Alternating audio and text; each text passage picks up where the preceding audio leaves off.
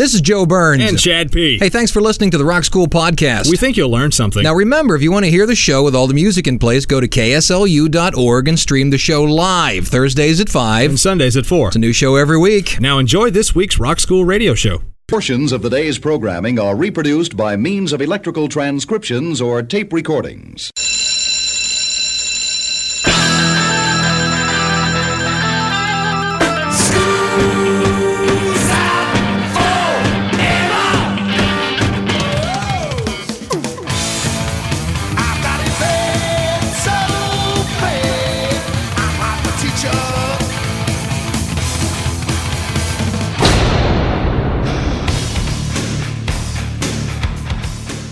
It's time for school. Rock School with your hosts, Dr. Joe Burns. Yes. No, yeah, you don't get to drop that and walk away.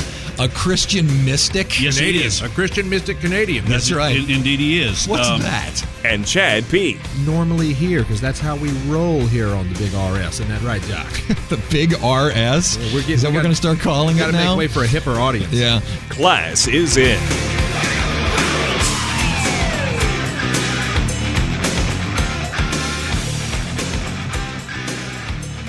This is the Rock School Radio Show on the Rock School Radio Network, and we're starting something new today. We have some guests in the studio. It's going to be part of what I believe is a four part series, and I'm really proud to have these guests in the studio. Let's get names out of the way first. My name is Joe Burns. Uh, to my left, two people down. Who are you? I'm Chad P. That's right. Kind of intimidated by all the letters in here. Yeah, we, uh, we have an alphabet here, soup PhD at the end of each name. Let's go to my right. You know him if you were listening to our Rock School Roundtable show. Who are you? Explain yourself, young man. Bill Robison. Uh, I'm a Tudor historian, head of the Department of History and Political Science, and a music fan. That my old job. Yeah. Yes. Uh, and to my left, you are. I'm Dan McCarthy. I'm a physicist here at Southeastern and also a music fan. Uh, a plasma Yes, plasma physicist, right? Yeah, right. Because you got to be specific. When you say physicist, most people look at you. Oh, well, what kind of physicist? That's that's a question I'm asked all the time. All yes, the time. I understand. Yeah, that's right. obviously what it I was confuses thinking. people. What What type type of That's of the first thing that comes into What does my a mind. plasma physicist do? If you had to paraphrase that down, because that just sounds difficult. You study plasmas. Oh, there we well, go. yeah, 'cause I nuclear have a- physicists study nuclei. We study plasmas. See, I have a plasma TV at home, and when I went into Best Buy, they asked, "Are you a physicist?" and they moved me right over to the LEDs. you you're a physicist. So, what we're doing here is a series of lectures which will turn into Rock School radio shows. And since this idea came from our Tudor historian over here, Bill, why don't you just explain what we're doing for the next four shows? Okay. Well, first of all, I have to, to say that it actually came from Dan originally. Oh. He's the one that came up with the idea of doing a, a themed show uh, on the, the first of these uh, on protest songs, and then we sort of sort of took it and ran with it. And the first four ideas we came up with were to do protest songs that uh, aren't all that well known. You know, this is not blowing in the wind or where have all the flowers gone that we're talking about here. Uh, to do some songs about history, uh, to do some songs that uh, come out of the, the the rock genre that take a largely positive view of religion, and because Dan is a plasma physicist, to do some songs about science. Um, the whole idea here is to, uh, I guess, demonstrate that um, some popular music is about things other than adolescent angst, teenage crushes, and chilling at the club. It is. Um, there are songs out yeah, there. there are. We we have a few here today. All right. So today is all about protest songs. Yes. Now we've done protest songs, but all we did was the history of the protest songs. Being a, uh, a historian, you're going to tell us what the actual protest was about, and maybe a little history of uh, the protest. That's right. Okay, pick one. I've got 12 songs. What are we starting with? Why don't we start with uh, Fortunate Son? Because that's a, a song that people may know, but they may not know the story behind it. Creedence Uh, Clearwater Revival. Got right. something to do with Nam, I think, right? Yes, it does. Um, John Fogerty had actually been in the army himself, um, and uh, he he wrote this song after.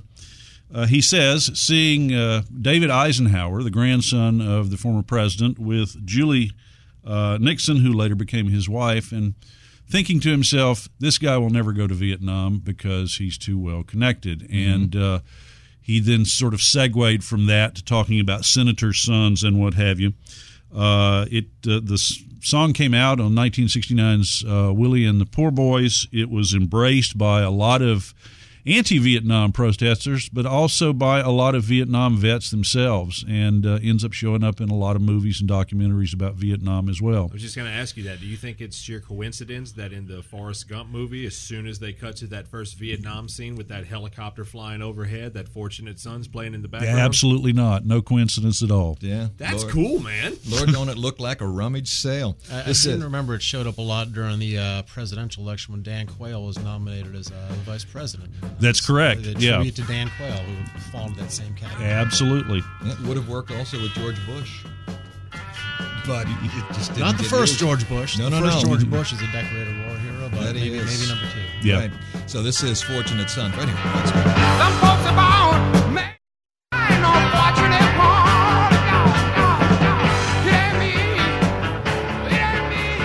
Fortunate Son here on Rock Schools. We talk protest songs. Now, off off mic, Bill, you were saying this is going to be one of those shows where emails are going to come and people are going to stop you on the street. Well, why didn't you play this? Or why didn't you play that? Absolutely. Welcome to my world. Uh, when we do these topics and people say, you know, why didn't you play this? Why didn't you play this? Here is your pat answer. We have an hour. You, you got to pick a song. You have to pick certain songs. Uh, and but, I, but I prefer. What, what would you rather? They email you and say, "Well, here's another suggestion. Here's a suggestion," or just nothing at all. At least that shows that they're engaged. Somebody's they're listening. Somebody's listening. and we hope this stimulates people to look further. Yeah, into more protest songs. Well, we played one from 69. Let's go forward and across the pond. We'll go forward eight years. We'll go over to the UK and we'll move over to Dan Clash Career Opportunities. Tell us about it. Yeah, I mean the Clash are uh, that's a good example. We could have a couple hours just to Clash songs related to protest or social commentary. But um, this is one we had to pick out. It's from their first album, one of the most amazing albums you ever heard.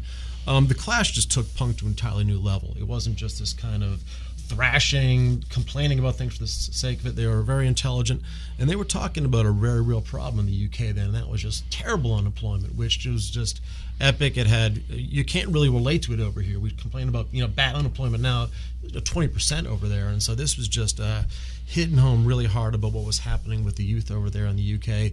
And they pack about ten minutes worth of energy into two minutes with this song. It's amazing. And This was under Thatcher, too. I mean, this was riots this in was the streets. Pre Thatcher. just Oh, this was pre-Thatcher. Yeah, just before Thatcher. Yeah, this Uh, came out in '77. Yeah. The the next next year was the winter of discontent, as they called it, which which led to Thatcher replacing Callaghan. Oh, I see. So, uh, in in a sense, the Clash helped to bring her in. and, and then Lon- well, London Calling came out in '79, which was that would have been right when Thatcher was happening. Right. But, uh, That's actually a pretty humorous way to go about doing it. How? What better way to protest unemployment? Well, Come up with a tune called "Career Opportunities." Sure. Right. Why not? the ones that never knock.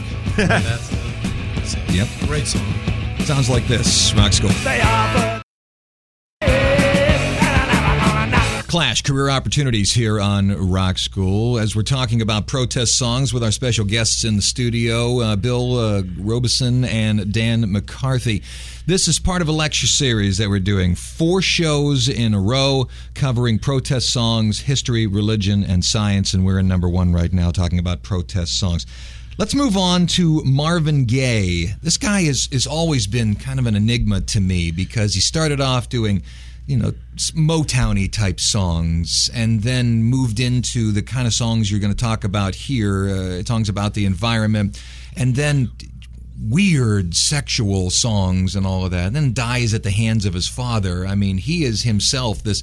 If you wrote his story and took it as a a movie and tried to pitch it to Warner Brothers, they tell you to get lost. Yeah. I mean, he's, he's a weird, weird it would- individual. it I actually thought Marvin Gaye was just affiliated with the sexual lover boy songs and stuff. I wouldn't have dreamed he would be associated with a protest song. Oh, absolutely. In fact, the, the this song comes from an album that might be considered a protest album. Um, and I think it's part of a, a, a larger sort of maturation of, of soul music that takes place, or, or at least the subject matter of soul music. There's a lot of great soul music from the 1960s, but it, a lot of it's dance music. A lot of it's about uh, romantic relationships and what have you. And then the late 60s, early 70s, you start to see a lot of these soul artists getting a lot more serious about war, about racism, uh, Drugs. drugs, and in, in this particular case about the environment. Uh, there was a big ecology movement at the time. The subtitle of this song, "Mercy, Mercy Me," is is the ecology. Comes out just a couple of years after Marvin Gaye was doing a song called too busy thinking about my baby to uh, have my Ain't mind got on time for anything. nothing yeah, ain't got time for nothing else. Right? Yeah. Yeah. Well, by 1971, he's got time for something else. Uh, you know what what's going on is a song about war and injustice, and uh, this one is is about uh, damage to the environment. Um, you see the same sort of transition, I think, taking place uh, with Stevie Wonder's music, uh, which we might end up talking about in a little bit. Just Um, in a little bit. Yeah, I mean, the points you've all brought up are that you know that's kind of why we're doing this show. Is you think of protest as being the '60s, like that's Right. that's when the protest stuff happened. But there've been three, four decades of stuff where it's not as explicit, but there's tons of amazing music commenting on uh, social injustices and just commentary. Where from people you don't normally expect to do it, such as Marvin Gaye, and that's kind of what we're trying to do here. I didn't know. I, I really didn't There know. we go. And Do you guys think that that may be a little unfortunate that most people, and I, you know, I cite myself as the prime example. When I think of Marvin Gaye, the first thing that pops in my head is "Let's get it on" at a at a wedding Sexual reception. healing. Yeah. sure, stuff Yeah. like Yeah. that. And I mean, there's obviously a whole new depth to this artist that people don't know about. Well, I think that's true in a lot of cases. So many, yeah. Uh, you, you you go back, you know, a, f- a few decades to Billie Holiday, and people think of her, you know, mostly as doing "My Man Done Me Wrong" kind of songs. But uh, listen to the song "Strange Fruit," uh, which It- is basically about lynchings. Right, it's It- not that fruit. that is a tough, tough song, um, and you know that that kind of thing goes on with a lot of artists. Uh, there's a lot of depth, as you say, that that we frequently miss. Right. I'm surprised with Marvin Gaye you didn't do a protest song from his uh, album. What is it called? Here, Dear, where he uh, he was told by a court to give the uh, the royalties from his next album to his wife he was divorcing. I think it's called Here, Dear. That's a different, protest. different, right different there. kind of protest. Yeah. So let's do it. Here's Mercy, Mercy Me, the ecology. It's Marvin Gaye, Rock School.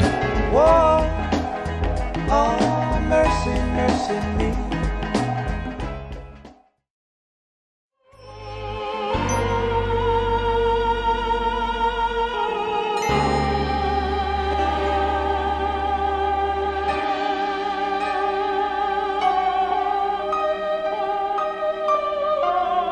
Rock School, Marvin Gaye right there on the Protest Song Show. Yes, Marvin Gaye on the Protest Song Show. You're going to hear a lot of stuff today that you wouldn't normally hear because that's how we roll here on the Big RS. Isn't that right, Doc? The big RS. Yeah, we're getting- is that we we're going to start calling Got it to now? make way for a hipper audience. Yeah. Later on today, you're going to hear some artists that have never actually been played on Rock School. Let me uh, let me ask the two people who we have in here, Dan and Bill. What about protest songs that are either completely misunderstood, they don't even know what the protest is about, which I'm I'm sure upset some people, or protest songs that were flat out missed as protest songs. The, the one that I love that's misunderstood is Buffalo Springfield's For What It's Worth. The whole world thinks that it's a Vietnam protest song, and it's not. It's about the hippie riots completely. You got another one? Um, well, um, Dan had a good one that he was talking about during the break, which is "Born in the USA," Bruce Springsteen's song, uh, which most people uh, have appropriated as a Not a patriotic protest song. That's a but, uh, patriotic song. No, it's actually not. It's not. Uh, it's really a protest against America, but it comments on a lot of things. Like uh, his brother went to Khe Sanh, came back home, went to Vietnam, and he's dead, and they're all gone. I mean, that's Right. not exactly a uh, let's wave the flag in a apple pie type song right there. Isn't that the one that Reagan wanted to use? no, he wanted to use Little Pink Houses. There's another one. Right, and when he contacted when he contacted Mellencamp or Cougar or whatever he was at that point in time, uh, he, uh, Reagan said to him, "I want to use your song," or Reagan's people said, "You want to use your song," and Mellencamp's response was. Have you listened to the lyrics of it? All they heard was "Little Pink Houses," and you know Reagan was all about just the visual. Yeah. And uh, there was a great story about Reagan. Uh, Lesley Stahl did an absolute terrible hit piece on him. And somebody called her and thanked her. And she said, Did you not listen to it? And I said, hmm. No, what you said was immaterial. Hmm. the visuals were beautiful. Mm-hmm. And that's what people are going to remember. Cinematic. Awesome. Yeah. And so the Little Pink Houses would, would be enough. Uh, Trouble Every Day by Frank Zappa Yeah. is another one. And it, it probably isn't, it's about the, the riots. Right, I'm not exactly. mistaken. And, riots, and it's probably too easy just to take it as a song about racism, where in reality he was singing about the riots and such. So a lot of these will get will get mixed up and not heard for the protest that it's that's actually about. You mentioned um, the Billie Holiday song.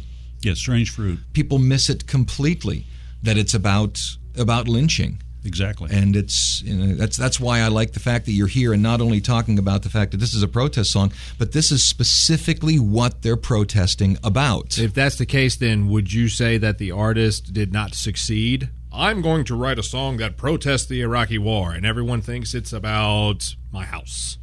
Right. No, it's supposed to be about the Iraqi war. Oh, well, that's not what everybody thinks. Yeah, Rock the Casbah. Epic fail. Yeah, Rock the Casbah is uh, is actually about the fact that these kids want to dance, and the, um, the the the people who are in charge in some unknown Middle Eastern country sending the jets in to shoot them, and they won't do it, and that's completely missed. It's just a dance song. Well, you know, it's it's interesting, but rock music played a, a fairly significant part in, in bringing down the Soviet bloc uh, in at the end of the '80s and early in the '90s. Um, we we think of of a lot of rock protest music as being sort of left of center, directed against the United States government, but in fact, the popularity of Western music in the Soviet Union undermined a lot of the values that the that the Soviet government was trying to instill in the youth because they like to have fun. Uh, they also like to have some material possessions. The other thing that that, that, that undermined the Soviet Union was blue jeans. Blue jeans, right. Yeah, if you could if you could get if you could get to the Soviet Union with a, a suitcase full of blue jeans and uh, and, and albums uh, in the 1980s, you could come home a wealthy man. What? Uh, absolutely. Sure. Absolutely. There was even a show a few years ago that argues that you know the, the, the Beatles helped to undermine uh, the Soviet Union even you know years after they broke up because of their popularity over there. The uh, the guy that uh, was one of my, my teachers in graduate school, he made the statement to us, and uh, and he was I think Ukrainian. His his statement was, "It wasn't war that brought down the Soviet Union; it was the fax machine. Information got Abs- in. Absolutely. Yeah, and they saw what it looked like. Hello, Radio Universidad, Salamanca, Spain. Thanks for running the radio show. Hello, KSCL in Shreveport, Louisiana, where protesting was invented. That's right, right up there north of us, just a touch. Uh, get us on Facebook, search Rock School Radio Show, and like us. You really like us. Back in a minute with somebody that I, I got to tell you, everybody wears his shirts. His posters are up on the wall, and I see him all over the place. Do you know what he's singing about? Do you have an idea? Well, we're going to throw out one of his songs and uh, give you an idea what he is singing about. Back in a minute, Rock School.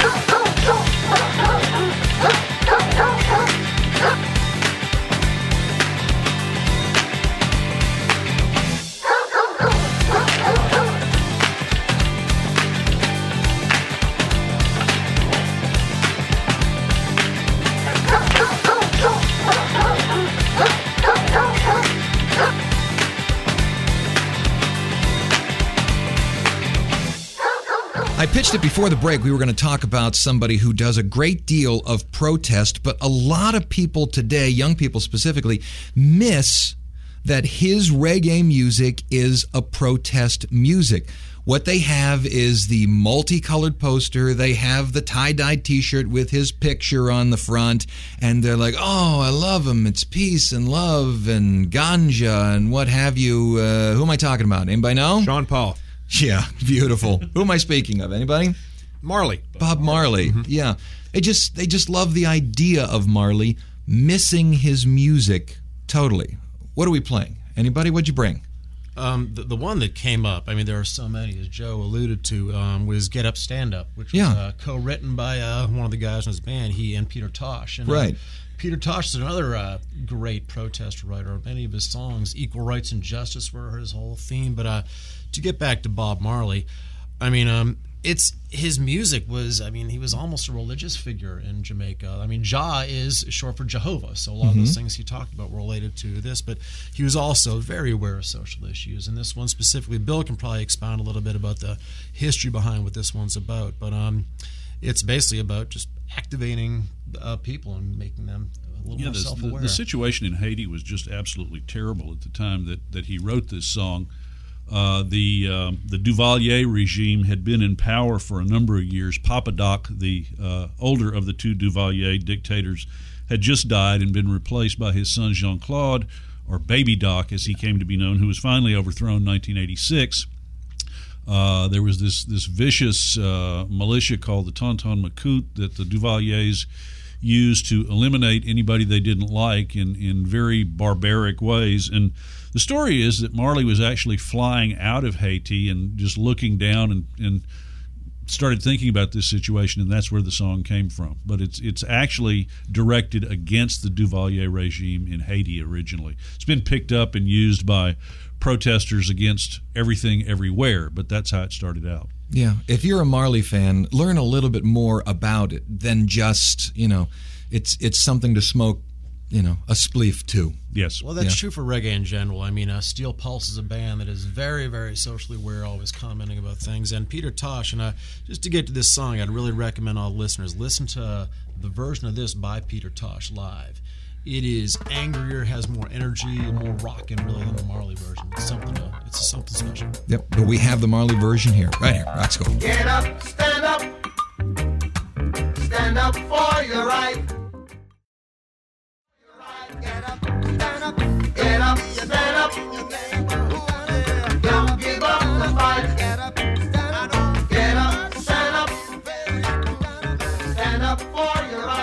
Get up, stand up. It's uh, bottom of the hour following Bob Marley here on Rock School. want to take a quick break from our lecture series talking about protest songs. Introduce ourselves one more time. I'm Joe Burns. Bill Robison. Chad P. And Dan McCarthy. And we're going to tack, uh, take some time and talk about seven days and 70 seconds. Something that happened on these dates uh, from June 11th all the way through June 17th. And I believe uh, Bill Robison has June 11th. Go. June 11th, 1969, David Bowie's Space Oddity is released to coincide, coincide with the first lunar landing. June 12, 1965, the Beatles received their MBE. Now, That's not Masters in Business Economics. No, that stands for the Most Excellent Order of the British Empire Awards. Good for them. Most excellent. Uh, 20 years later, June 13th, 1985, the Live Aid concerts took place both, both in London and Philadelphia. June 14th, 1971, the very first Hard Rock Cafe opened in London, and I have my pins from there. A whole series of them. Cool.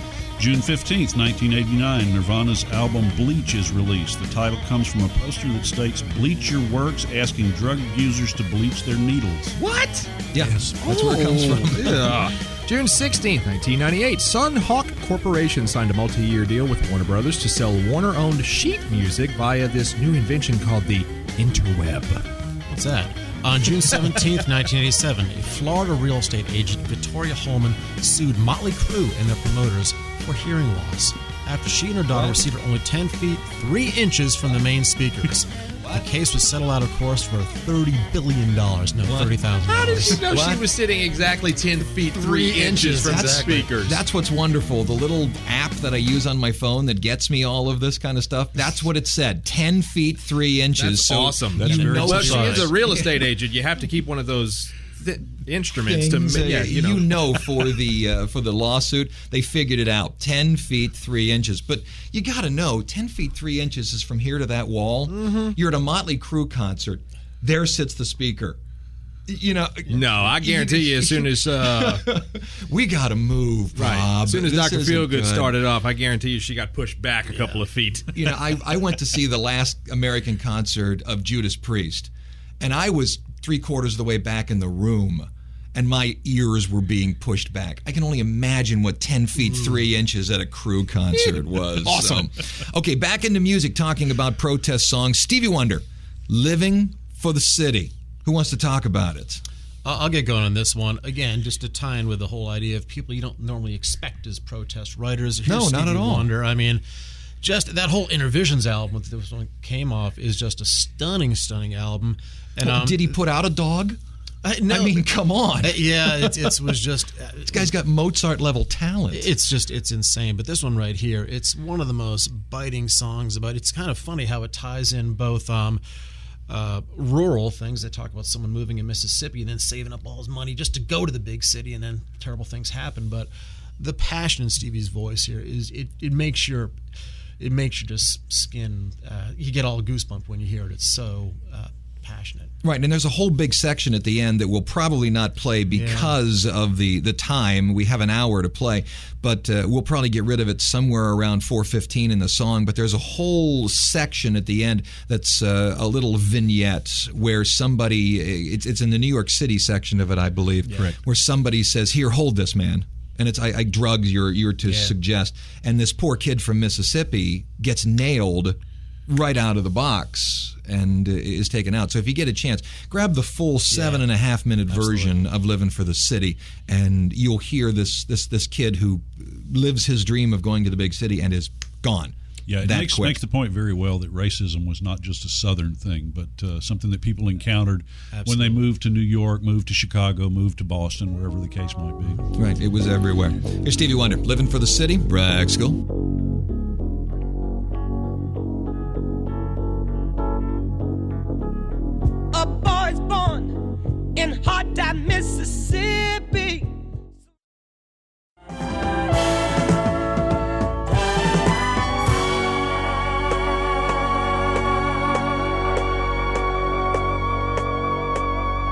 This is Rock School as we do uh, the first of our lecture series here with our guests in the studio, Dan and Bill. Now that uh, we've had part of a show with them, I can call them by their first names. Uh, we're doing protest songs, history, religion, and science. We are in the first of the four show set. This is protest songs. Let's talk about this one here. And the reason it uh, jumps up and bites me is because it talks about Guatemalan refugee camps. I'm going to go over to uh, to Bill. Tell me about Bruce Cockburn if I had a rocket launcher. Okay, Bruce Cockburn is a Canadian sort of folk rock artist who is also a Christian mystic and much more likely to be I'm associated. sorry. Yes. No, yeah, you don't get to drop that and walk away. A Christian mystic? Yes, he Canadian, is. a Christian mystic Canadian. That's right. In- indeed, he is. What's Um, that? Well, he, he is a Canadian who is a mystical Christian. That's about as, that's about Oh, as good well. as I can get. Well, now that But you've a- a- explained a that, a why don't you just say of it louder? a great deal of his music uh, deals with uh, Christian themes, sort of from you know uh, the, the the mystical side of the spectrum, uh, influenced by earlier Christian mystics and what have you, and his. Morality and attitudes to to social uh, problems and to war and what have you are shaped by that to a considerable extent. But as a general rule, you'd probably think of Bruce Cockburn as as a pacifist. Uh, certainly, certainly not uh, somebody who talks about picking up a rocket launcher. Uh, but in this particular case. Um, he was invited by uh, Oxfam, the uh, British charitable organization, to go to some Guatemalan refugee camps in Mexico uh, in 1983 when uh, the military dictator Efren Rios Montt uh, was persecuting Mayans and also uh, Roman Catholic clergy in Guatemala. And, and the, the situation there was just horrible. There were all sorts of terrible human rights abuses. And he was sufficiently infuriated about this that he wrote a song about it called If I Had a Rocket Launcher, which suggests taking something less than a uh, pacifist approach uh, to dealing with Just it. Now, slightly less, yeah. He he subsequently said that he, he wasn't really urging people to you know to, to shoot at helicopters with rocket launchers, but the imagery of this song is very very powerful. Um, interesting uh, footnote to this. Um, a few years ago, I think it was in 2009, Bruce Cockburn did a tour of uh, army bases in the Middle East to play for American soldiers. And when he was in Afghanistan, uh, American troops, being, Let me being the inventive guys that they are, made sure that he got his picture taken with them holding a rocket launcher. Brilliant. Brilliant. Here is Bruce Cockburn. I had a rocket launcher. Rock School. Here comes the helicopter. Second time today. Everybody scatters and hopes it goes away. How many kids they've murdered? Only God can say.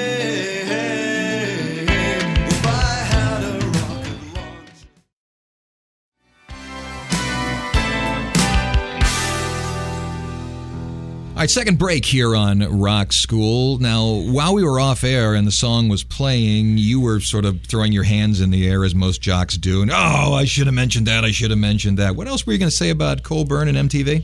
Well, this this uh, particular song was the the subject of a music video that was one of the first ones to really get a lot of airplay on MTV, and probably uh, did more to popularize Bruce Cockburn as an artist south of the Canadian border than just about anything else he's done. Another little interesting footnote: it's from a an album called "Stealing Fire." Which is, of course, a reference to the Prometheus myth, which uh, moviegoers will know is back in the back in the news again uh, today, courtesy of Ridley Scott. There you are.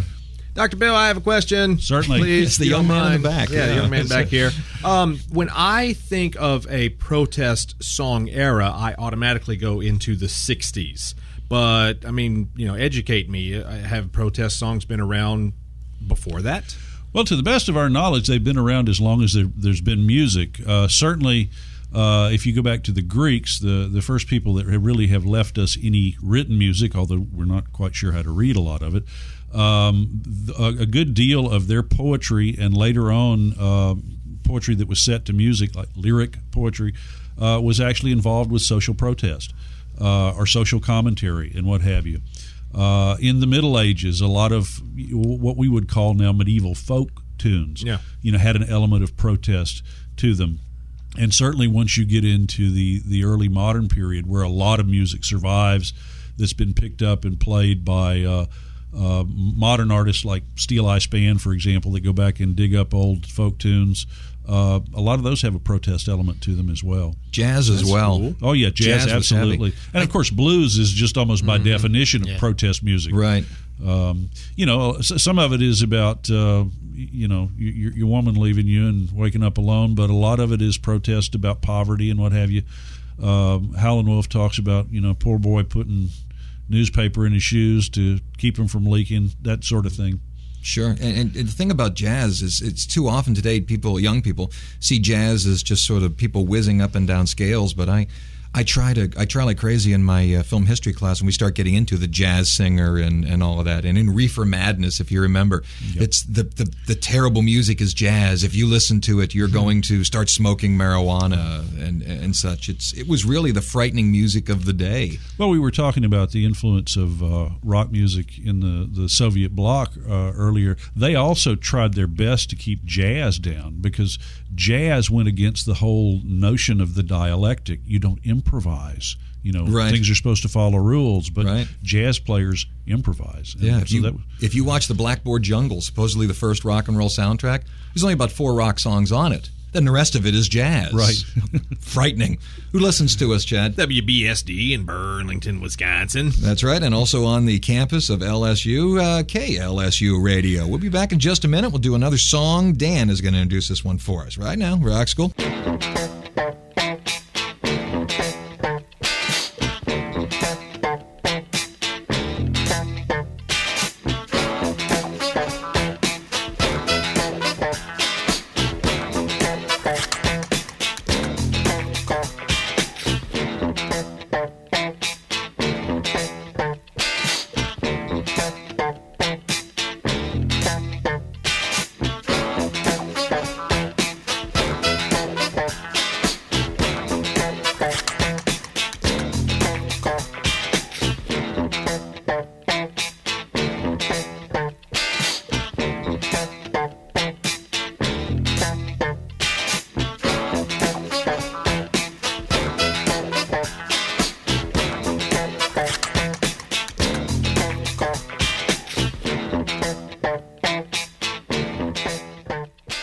Back into music, talking about protest songs. Uh, I just don't know this one. Going to hand it over to Dan. Tell me about the specials, Ghost Town. You don't know that one? No, neither do you. Stand down. It, it's, it's a great one. I mean, um, right around, I was lucky to live in England in 1980, and it was this kind of exciting time in music because there was this huge um, ska revival. All these two tone bands, they call them white kids and black kids getting together and playing. And there was the specials, Madness. The English Beat was a big one. UB40 was one, which was named after the British unemployment form. and, and, you know, at the time I was 15, and you hear the music, and it's fun to dance to and bop around, and that's really what the whole idea was. But again, when you start getting into what they're talking about, there are some really socially poignant things they were talking about. And this specifically one, uh, Ghost Town, is one of the many of the specials to talk about that are so relevant to social issues. And Bill can probably go into more details about specifically what this one's about. What's it about? Yeah, I, ha- I have to pre- uh, preface that by pointing out that another of the two tone bands was Bad Manners, which had a singer named Buster Bloodvessel who used to dress up as Henry VIII. Uh, on other occasions, he, he dressed as a can can dancer, uh, which is not something I'm prepared to do. Okay. But at any rate, um, Henry VIII or the can-can dancer? The, the, I'll do Henry VIII, but All not right. the can can dancer. Okay. Uh, in, in any case, this song um, comes out uh, of you know protest against uh, unemployment, basically, and uh, the decay of cities that was going on at the time. Um, supposedly, it was inspired when Jerry Dammers and the rest of the band uh, visited Glasgow in 1980 and saw the terrible shape that the city was in, and um, a lot of people now think that it's about the the riots in Britain in 1981 in Brixton and Liverpool and about 30 something other places, but actually uh, it preceded those and just coincidentally happens to address a lot of the same issues. So it's simply a trip to Glasgow. We hate the urban decay, and, and they wrote Right. off of that. Yeah. But that was happening all over England. It was Oh, such yes. a huge um, industrial nation. So Sheffield was known for steel, and that's going away. And Birmingham and Manchester, all these cities were just Exactly. decaying. So that's one example. It was happening all over the place. All right. Let's take a listen to it. Here are the specials. Ghost Town, Rock School.